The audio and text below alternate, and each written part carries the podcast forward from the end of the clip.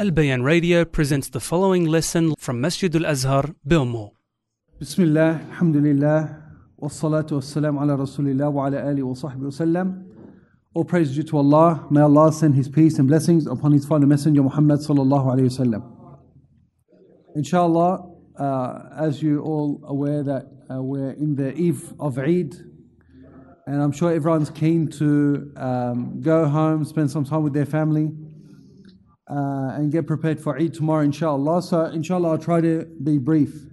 Inshallah, some uh, points of uh, reminder for myself and for my fellow brothers and sisters of common mistakes that people fall into uh, when it comes to the day of Eid. Uh, first of all, I've, I've just uh, yani, put together about 10 points, so inshallah, we'll get through them quickly. First point is some people of the belief that specifying the eve of Eid with special prayers, qiyam prayers, is particularly virtuous. There is no evidence that is authentic from the Prophet ﷺ.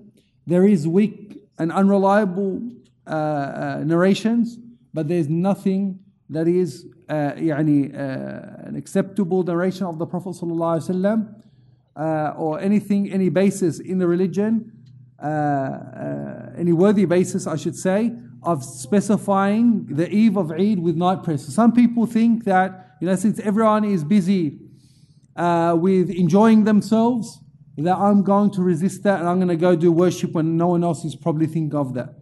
Now, even though in some instances that sort of thinking is true in certain instances, but it's not true in everything. So, for example, some people might think, you know, that it might be most people on Eid, you know, they're enjoying themselves eating and drinking and things like that. I'm going to be different. I'm going to fast on the day of Eid and resist all the temptation to eat ma'mul and wara'anab and all of that. No, that doesn't, that's not uh, uh, part of virtue. Okay? Uh, likewise, yani to deprive yourself of sleep and rest and halal enjoyment is not uh, from the religion. Unless a person normally is from his habit to pray the night prayers, and that should be the habit of every Muslim. But to specify or to believe that there is special reward and special virtue, then this has no basis.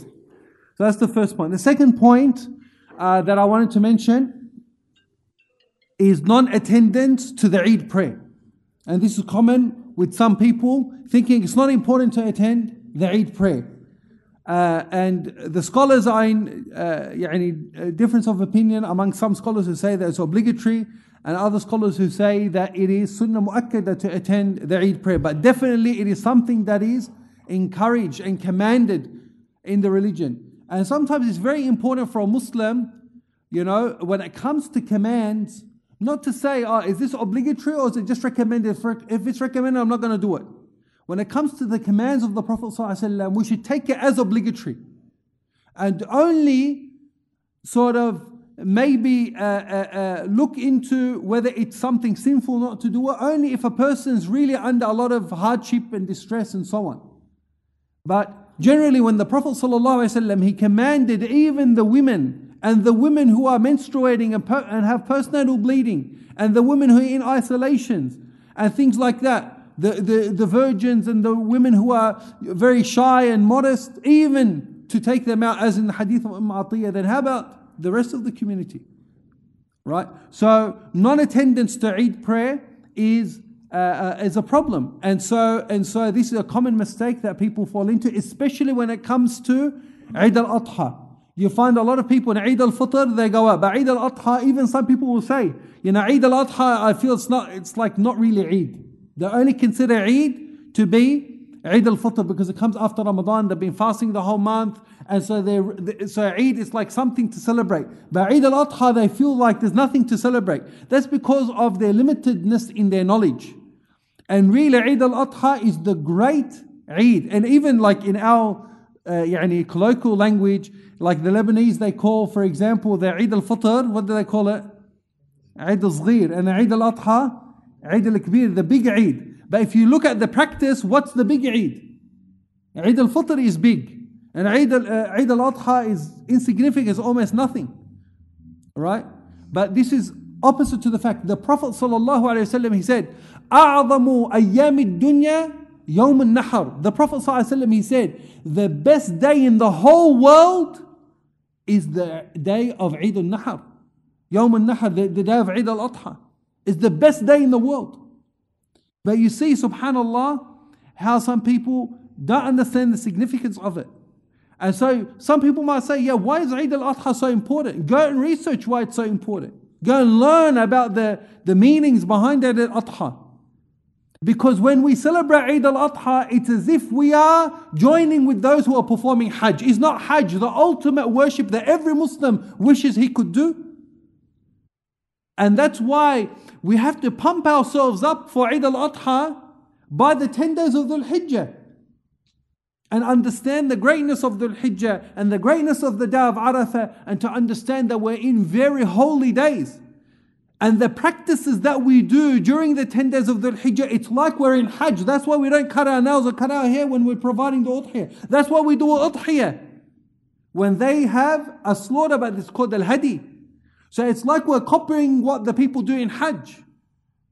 So isn't it something to celebrate? Isn't it something that's great if we're doing something similar to what the people in Hajj are doing? So this is part of the problem, people not understanding the significance of Eid, of Eid al-Adha. So non-attendance to Eid al-Adha is a big problem, especially non-attendance of women and children. Some people, they'll go out and they'll leave their wife and children at home. They won't even prepare them or anything like that. They say, no, no, Eid is just for men. Where's this from? Eid is for everyone. It's for men and for women and for children, the whole family. Why? Because one of the meanings of Eid al-Adha, of Eid prayer, whether it's Eid al-Fitr or Eid al-Adha, is for you to be a part of the community. It's a sign of you declaring your allegiance to Islam. When you go and you declare in front of everyone as you're walking, Allahu Akbar, Allahu Akbar, Allahu Akbar, La ilaha illallah, Allahu Akbar wa lillahi alhamd. And this is the sunnah, to walk if you can. Right? And to take one path and go to another path. So that you show you're part of this community. You want to instill that meaning in your wife and in your children so they feel they're part of the community. And especially in this society, when you have a lot of Muslims who grow up in this society feel that they don't have an identity. And then they want to adopt non Islamic identity, Western culture, because they want to feel part of the group. So it's very important for us to instill in ourselves in our families, with our wives, with our children, that we are part of a group, we are part of an identity, we are part of a community, and it's a community we, we are worthy to be proud of. Because it represents a community not based on wealth, not based on status, not based on lineage, not based on, on, on race or nationalism. It is a community and identity based on faith in Allah subhanahu wa ta'ala. And that's something worthy of being proud of. Because that is what will matter on the day of judgment. Doesn't matter what skin color you are, doesn't matter what passport you hold, doesn't matter how much money you had in your bank account, all of that is for nothing. What will matter and will stand for you is are you one of those Muslims? I stand with the Muslims now so that I'll stand with the Muslims on Yawm al Qiyamah. And I will declare my faith in Allah subhanahu wa ta'ala. And I am of the Muslims. So attendance to Eid is something very, very important. And it instills in our minds, in the minds of our families, in the minds of everyone, these are the Muslims. It's a show of, it's a show of strength, it's a show of community. And this is something very important. So that the Muslims are not just this, you know, insignificant, you know, phenomenon in the society. No. The Muslims are, should be respected for who they are, for their belief, and for their practices. So, attendance is something very important. Uh, another point, inshallah, point number three of the common mistakes is uh, not providing the udhiyah for those who are able.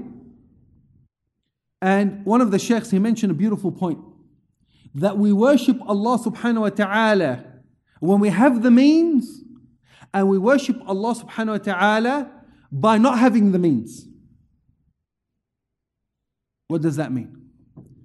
When we can't do something that Allah encourages us to do because we can't, this is a way of of, of, devo- uh, of showing our devotion to Allah subhanahu wa ta'ala.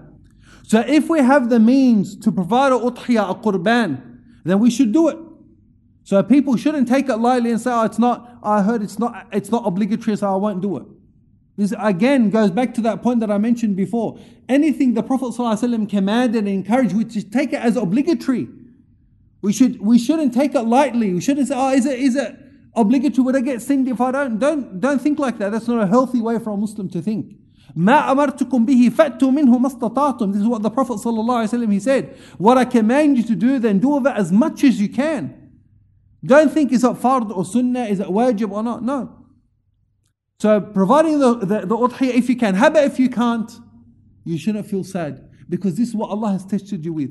And you should say, Oh Allah, that you have, I have, you have tested me in providing the udhiyah and you are the one who has ordained my financial situation that I can't. Alhamdulillah. So I have fulfilled my obligation. Do you understand what it means? Like the one, it's like, I'll give you another example. When it comes to fasting Ramadan, if you have, if you're healthy, do you fast or not? You fast. How about if someone is sick and he doesn't fast Ramadan? Should he feel sad? Should he feel guilty? Should he feel sinful? I'm not fasting? He shouldn't. Why? Because the one who commanded you to fast commanded you not to fast if you're sick. So are you fulfilling the commandment of Allah or not? This is what we have to understand. And so some people they'll feel really sad and they'll feel really guilty. I can't do a udhiyah or whatever it is. This is this is not how a Muslim should think. Some people would even say, then I should go take a loan so that I can buy udhiyah and provide a udhiyah for it. This is wrong. You weren't commanded to do this. And especially if it is a loan that has riba in it, and you're doing something haram to do something religious. How, how does that make sense? Even if it's a loan that's non interest based, this as well is not is discouraged because we're discouraged in the Sharia to get into debt. We shouldn't get into the de- into debt willfully and unnecessarily. The Prophet ﷺ, he used to seek Allah's protection from getting into debt. And the companions they say, How often do you, O Rasulullah, seek Allah's protection from debt? Like it's all the time Rasulullah ﷺ, he used to say, Allahumma inni a'udhu bika min al-maghram. Allahumma inni a'udhu bika min al-maghram. Wa ghalabat al-dayn wa qahr rijal. All of these words. Al-maghram is to get into debt. What dain is, to, is, is debt. So many, so much. The companions, they said, so much, you're so excessive in asking Allah to protect you from debt. He said, because when a person gets into debt, he lies, he lies, uh, uh, he speaks and he lies, and he promises and he breaks his promise. Don't we see that when someone says that, yeah, I'll pay next week, and he lies, yeah, I had the money just when I get my tax return, because he can't. He'd like to pay, but he doesn't. So he, he's forced then to lie. He's forced to promise and break his promise because he gets into don't get into debt in the first place so you don't commit these sins. And so we shouldn't get into debt to do the udhiyah. Another thing that's related to the udhiyah is sacrificing the udhiyah before salah. The Prophet ﷺ, he said, whoever uh, does the udhiyah before salah, then it is not a valid udhiyah. It's just like a slaughter that you make for meat, yani that you buy normal meat that you eat for your family. But whoever does the udhiyah after the salah, then it is an accepted udhiyah. Then it is an accepted udhiyah. So, so we have to do the udhiyah after the salah if we're going to do it ourselves. And if we've entrusted someone to do it on our behalf, then we make sure they do, they do it after the salah. The fourth point is cutting the hair and the nails, especially for the one who's providing the udhiyah. Because the Prophet ﷺ mentioned the hadith that the one who intends to do a udhiyah should not take any of his hair or his nails until he makes the sacrifice. So I have some brothers, oh my nails are growing a bit long, my moustache is getting a bit long, I forgot to cut my nails before, so now they're extra long, and I'm gonna go to Eid, I gotta look schmick. I gotta look, you know, perfect. So he will disobey this recommendation of the Prophet. Even though the majority of the scholars they say that it's not this command wasn't an, uh, an absolute command, wasn't in, an emphatic command, but still, as I mentioned before, the commands of the Prophet ﷺ, we should try to uphold them out of honoring the words and the commands of the Prophet ﷺ. And we shouldn't yani, uh uh, uh, uh, fail in, in fulfilling them unless there is some really pressing issues. Okay, especially in those issues that it is not decisive in its in its uh, obligation or its prohibition. Okay, so being laxed in this issue. But as for those who are not providing the udhiyah, like some people say, I'm doing the udhiyah, does that mean I can't get my kids to have a haircut? Does that mean my wife can't cut her nails or anything? No, it's got nothing to do with them. Only the one who's providing the udhiyah. Okay, so they should fulfill this and they shouldn't be lax in it for the sake of looking, you know, you know, sharp on Eid. Doesn't you don't have to look the sharpest as long as you're good enough. But if your nails are like poking people's eyes out, and your hair is, you know, it's got fleas in it and stuff, then maybe we can look into it. But other than that, you should be all right. Point number five. Uh, before that, inshallah, uh, another very common misconception or, or, or, practice that people do, and I, I honestly don't know where they've got it from, is visiting the graves on the day of Eid. Visiting the graves on the day of Eid. This has no basis in the Sharia. The Prophet ﷺ did not specify the Eid day to visit the grave. Now, does that mean we shouldn't visit the grave? No, generally, we're encouraged to visit the grave. The Prophet ﷺ said, أَلَا فَزُورُوهَا فَإِنَّهَا تُذَكِّرُ الْآخِرَةِ Visit the graves because it reminds you of the hereafter. So generally we should visit the graves. But the problem is, like what I spoke about in the first point, specifying the eve, the night before Eid for night prayers. Does that mean that we shouldn't pray night prayers? Generally, Pray night prayers. Generally visit the graves, but don't specify the day of Eid. The whole year you don't visit the graves. Only on the day of Eid you go and you visit the graves. This is not recommended. They say so that we can, you know, we can go and uh, ayad the people who have died. Do you think the people who have died, they care about your Eid? What do the people in the grave care about? They, th- they care, they're waiting for your dua. They're waiting for you to ask Allah to give, to, to give them forgiveness and mercy. They're waiting for your good, for your charity on their behalf. This is what will benefit them. For you to go and say Happy Eid and uh, Wallahi, you see some amazing things people do on, uh, uh, at the graveyards, whether it's in Eid or other than that. They go on their birthday and they put candles and they put flowers and, and what's the flowers going to do? Do you think the, poor, the, the, the person in their grave, they're smelling the flowers? They're looking at the flowers. Do you think they care about the flowers? Wallahi, the only person that benefits from the flowers is the florist that you bought it off. He's the only person that benefits from the flowers. Waste is like throwing money on the floor. Who would do that in their right mind? Has no benefit. Did the Prophet ﷺ teach us to do this, to go and buy flowers? Where did we get this from? Because we saw the non Muslims do this. It has no basis in our tradition.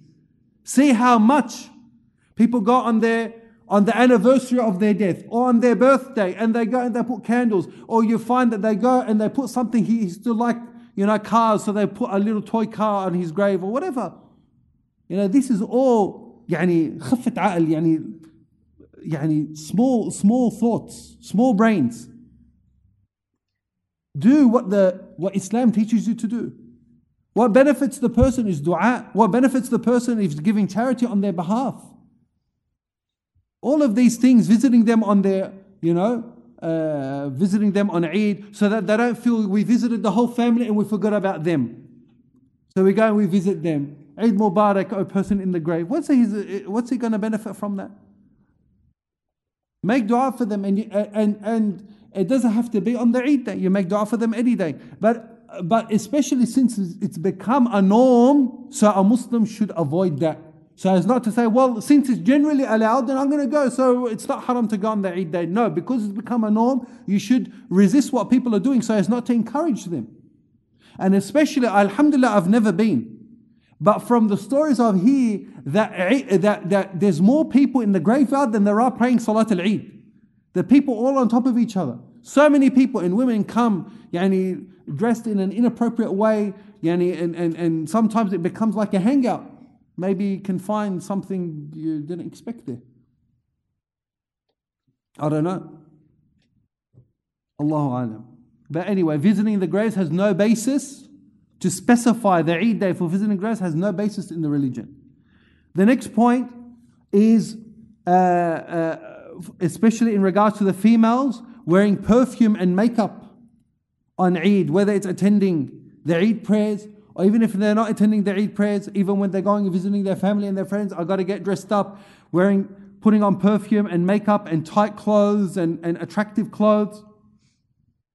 Uh, then this is as well something that's not allowed. The Prophet ﷺ forbade the, the, the women from wearing strong perfume that, that men can smell. If, if someone, if, if you pass by a group of men that can smell you, then there are severe warnings in the Sharia against this the Prophet ﷺ is narrated that if a woman she walks out of her, her house perfumed and she walks by a group of men, then it's as if she is a, she, she has committed fornication. billah. So it's not something that's appropriate. And wearing makeup that uh, yani to, because makeup is only done to attract yani sexual attention. Or else, what's the motivation of it? So these type of things uh, yani should be avoided. Wearing tight and revealing clothing as well. Now, yani some of the brothers mentioned that now even some, I was going to say men, but really it's, it's hard to say men, wearing tight clothing and fashionable, so-called fashionable clothing. That is, yani nowadays the, the, the distinction between male and female has been, has been now warped. So, yani even this goes for the men of wearing inappropriate clothing. The clothing should be decent and respectable and according to the standards of the Sharia, both for clothing for men and for women. Um, the next uh, point, point number six, or uh, it'll be point number seven, is uh, intermixing between males and females. Unnecessary intermixing or casual intermixing between males and females. Oh, this is my cousin, and this is my brother in law, and this is my so on, and this is my so on. And they're like friends and talking and, and, and, and gossiping casually. Right? This is inappropriate. The Prophet ﷺ, he said, Beware of entering upon women. إِيَّاكُمْ وَالدُّخُولَ عَلَى النِّسَاءِ Beware of entering upon women. They said, وَالْحَمُ how about the in laws? You go to your parents' house if you're married and your brothers and your sisters are married, and you know the brothers brothers in laws are there, sister in laws. How about like we're all in one house? You know we're visiting our parents or whatever it is. How about if they are in laws? He said, "Alhamul maut." The in laws are death, and so, you should beware of intermixing and casual intermixing between the in laws, just like you would beware of death. Because how much corruption has happened between inappropriate interactions between in laws.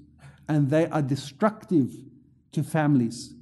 And so we should beware of this. Whether it's within our.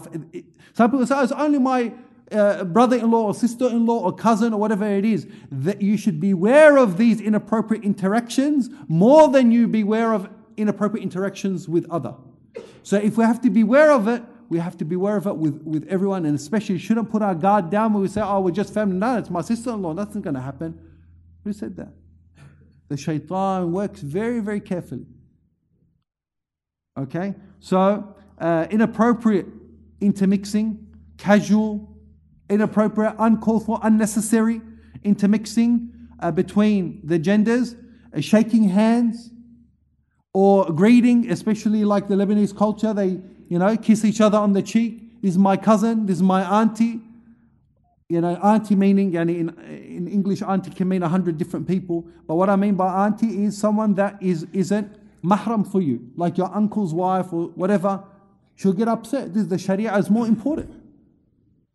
Uh, uh, يعني we're all in that situation. Sometimes some family members, oh, I've raised you since you were a baby and you're like my son and whatever. Yes, Yani, I respect you and honor you and whatever, but the Sharia is more worthy of me for, for me to honor it.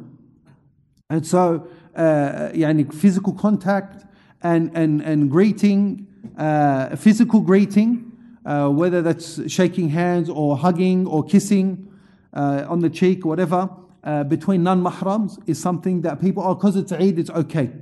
No, it doesn't, doesn't make it okay. Uh, point number eight um, tit for tat visiting. Tit for tat visiting. Uncle so and so didn't visit me last Eid, so this Eid I'm not going to visit him. Tit for tat visiting. Tit for tat gift giving. My brother in law didn't get me a gift last Eid, I'm not going to give him a gift. Tit for tat Eidiyah. You know Eidiyah? Who knows what Eidiyah is? It's the money that we give the kids for Eid. Uncle so and so gave my kids $100, so I'm going to give his kids $100. Uncle so and so makes $1,000 a week. Inta, mashallah, you make $10,000 a week.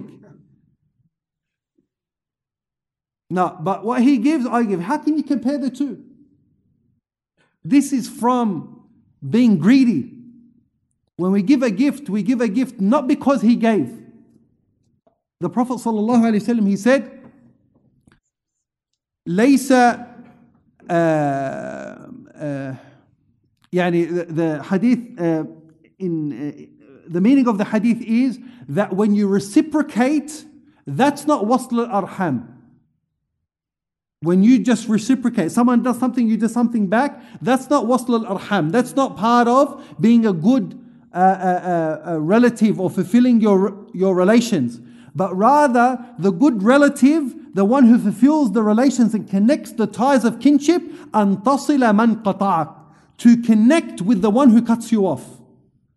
Uncle so and so didn't visit me last Eid, I'm going to go and visit him. I didn't care if he didn't visit me. Maybe there was a reason. Maybe he wasn't able to. Maybe he was sick.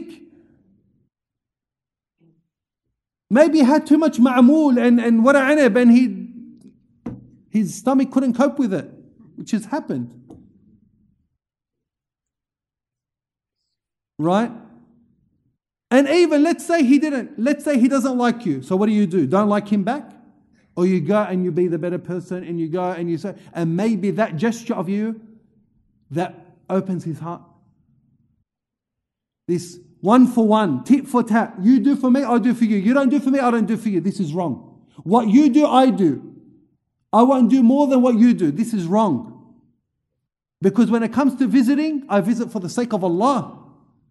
Even if you hurt me, even if you harm me, even if you spoke about me behind my back, even whatever, I do it for the sake of Allah. You give me a gift, alhamdulillah. You didn't give me a gift, and I gave you a gift, alhamdulillah, because I don't give you a gift because of your gift. I give you a gift because, alhamdulillah, I was able, I was free, I was able to do what I thought of it. Maybe that person, he's struggling financially. Maybe he didn't have a chance. Maybe he was too busy. Maybe he couldn't think of a gift for you. Whatever the case is, it shouldn't be something that prevents you from giving a gift or feeling upset. I got him a gift and then I don't want to give him a gift because he didn't give me a gift. And why do you give Eidiyah to the kids?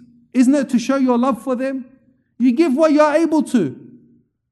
Wallahi, I remember when we were younger, some of our relatives that give us $1 and $2, they say it's gold because it has gold content in it. Alhamdulillah, they give what they're able to. Because you don't know people's situations. And some people have more, you might have a small family and so it's easy for you to, to give. But other people have large family, they have more commitments. Whatever the case is, whatever you give, if you're giving, you're giving it for the sake of Allah subhanahu wa ta'ala.